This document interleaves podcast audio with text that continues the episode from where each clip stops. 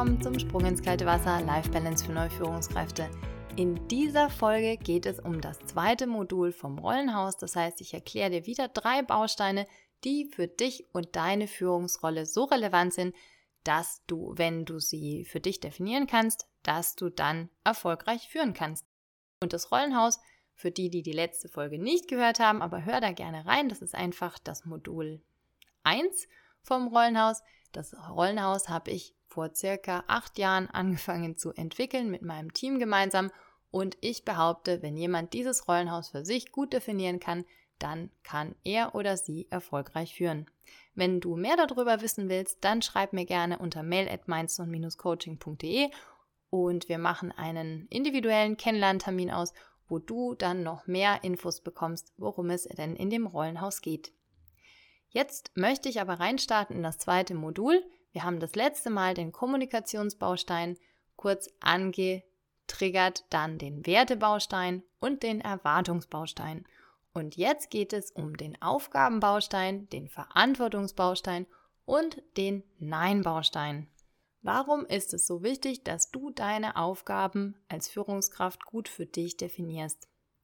Es ist ganz oft so, dass besonders gute Fachkräfte zu Führungskräften werden. Ich bin ja für Non-Profit, Verwaltung und Pflege da, da ist es fast immer so. Die beste Fachkraft wird zur Führungskraft gemacht. Das heißt, wir sind fachlich sehr gut, wir haben fachliche Aufgaben, die wir sehr gerne vielleicht sogar machen und dann zack, hüpfen wir in eine Führungsrolle rein. Was dann passiert, ist, dass wir oft die Führungsaufgaben so ein bisschen hinten anstellen, weil nämlich diese fachlichen Aufgaben, wenn wir sie nicht uns überlegen, die haben immer noch Priorität. Was kannst du also machen mit dem Aufgabenbaustein? Du kannst im Aufgabenbaustein dir erstmal überlegen, was denn deine Aufgaben eigentlich sind. Und zwar die operativen Aufgaben, wenn du jetzt eben operativ, zum Beispiel wie meine Pflegekräfte am Bett noch arbeitest oder in der Verwaltung und nicht nur Führungsaufgaben hast. Und damit du die Führungsaufgaben für dich auch nochmal ein bisschen besser differenzieren kannst, habe ich die für dich nochmal eingeteilt in die Leadership-Aufgaben und in die Management-Aufgaben.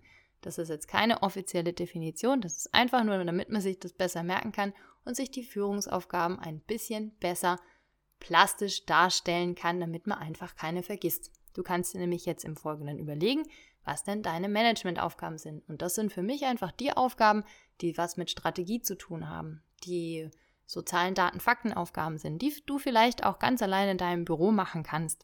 Und die Leadership-Aufgaben, das sind eigentlich die Aufgaben, auf die es wahnsinnig ankommt, wenn du Führungskraft bist. Das ist nämlich alles das, wo der Mensch im Zentrum steht.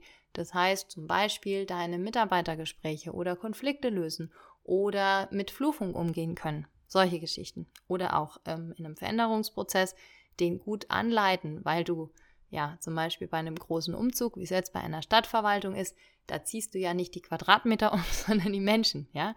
Das heißt, der Mensch steht bei den Leadership-Aufgaben immer im Zentrum und es ist super wichtig, dass du dich damit auseinandersetzt. Der Verantwortungsbaustein ist der Wie-Baustein. Du kannst dir überlegen, der Aufgabenbaustein ist der Was-Baustein, das heißt, was machst du für Aufgaben? Und der Verantwortungsbaustein ist der Wie-Baustein, das heißt, wie möchtest du führen? Da versteckt sich zum Beispiel auch dein Führungsstil drin. Du kannst dir also überlegen, was du denn für einen Führungsstil haben möchtest. Und da musst du dich jetzt nicht entscheiden für laissez-faire oder autoritär oder situativ oder so. Nein, nein, nein, sondern du kannst dir überlegen, was dir denn einfach wichtig ist, welche Verantwortung du als Führungskraft übernehmen möchtest. Der Nein-Baustein, das ist der absolute Lieblingsbaustein von meinen Teilnehmern und Teilnehmerinnen in der Online-Mindstone-Akademie. Warum ist es so? Weil der ist ganz sicher nämlich nicht in deiner Stellenbeschreibung drin. Im Nein-Baustein versteckt sich nämlich das, was du nicht an Aufgaben haben möchtest und was du nicht an Verantwortung haben möchtest. Das ist sozusagen das beste Stressmanagement-Tool ever, weil du sehr präventiv arbeiten kannst und dir ganz genau überlegen kannst, welche Aufgaben möchtest du zum Beispiel delegieren und für was bist du nicht verantwortlich. Der vierte Baustein in diesem zweiten Modul vom Rollenhaus ist der Netzwerkbaustein. Und ich kann dir sagen, das Netzwerk wird viel zu wenig genutzt, das interne, bei den Führungskräften. Warum ist es so? Weil wir manchmal einfach wie so kleine Ellenbogenmenschen da sind und Angst vielleicht sogar haben, dass der andere uns irgendwie komisch anguckt. Du kannst in deinem Netzwerk, in deinem internen Netzwerk im Unternehmen schauen, welche Führungskräfte denn vielleicht sogar in derselben oder ähnlichen Situation sind wie du, wie ihr euch unterstützen könnt. Ihr könnt euch zu Masterminds treffen und einfach das interne Netzwerk schon mal nutzen, weil das hat mir damals auch in meinem Masterstudium wahnsinnig geholfen, so, ich sag mal, Alltagsprobleme im Führungsalltag mit jemandem besprechen zu können. Da brauchst du gar nicht einen Coach dafür. Natürlich kannst du mich auch anrufen, das ist überhaupt gar kein Problem und wir lernen uns kennen. Aber ich denke, dass bei dir im Unternehmen, in der Einrichtung, in der Verwaltung oder in der Klinik auf jeden Fall auch Menschen sind, die ähnlich, ähnliche Probleme haben wie du. Und das kleinste Netzwerk, was du hast, ist dein Team. Und da gibt es jetzt auch noch ein Tool for the Pocket für dich und das ist das soziale Atom. Ich habe nämlich bei besonders bei großen Teams festgestellt, dass es doch ganz schlau ist, sich die mal genauer anzuschauen. Und das machst du so. Du schreibst jeden Namen auf einen Zettel, am besten so ein Post-it, der klebt, und dann klebst du den zum Beispiel an, einen, an die Türen von deinem Schrank oder so. Und dann überlegst du dir, wie denn die Leute miteinander arbeiten. Also wer kann gut miteinander arbeiten, wer nicht so gut.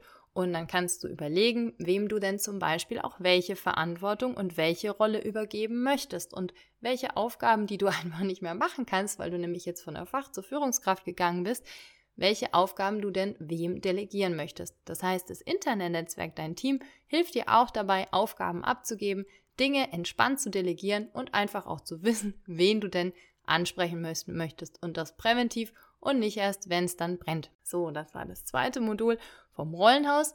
Und im nächsten Modul, im dritten Modul und letzten Modul, da soll es um deine Ziele gehen, um deine Stärken gehen, Führungskompetenzen, den Rahmen und auch noch die Vision. Ich freue mich auf jeden Fall, wenn du gleich wieder einschaltest. Das heißt, alle Module kannst du nacheinander direkt anhören und dann, ja, wünsche ich dir auf jeden Fall schon mal viel Spaß beim Ausprobieren, zum Beispiel vom sozialen Atom.